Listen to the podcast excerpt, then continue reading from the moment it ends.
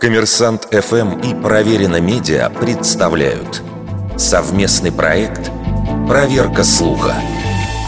Говорил ли Рональд Рейган, что есть вещи поважнее мира – Действительно, на время президентства Рейгана пришлось немало важных событий в отношениях с Советским Союзом. В начале 80-х американский лидер называл СССР «империей зла» и сформулировал так называемую доктрину Рейгана – политику поддержки антикоммунистических движений по всему миру. Но спустя несколько лет Рейган провел серию встреч с Михаилом Горбачевым, которые способствовали нормализации отношений между странами, и подписал с Москвой договор о ликвидации ракет средней и меньшей дальности. При этом приписывать фразу о вещах поважнее мира именно Рейгану безосновательно. Она отсутствует в выступлениях, текстах и личных документах американского лидера. Тем не менее, это выражение действительно появилось в США около 40 лет назад.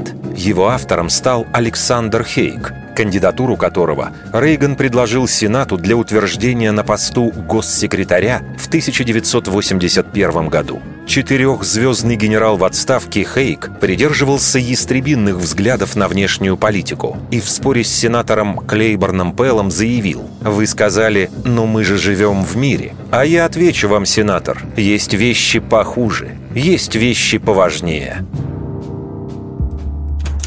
Вердикт. Неверная атрибуция цитаты.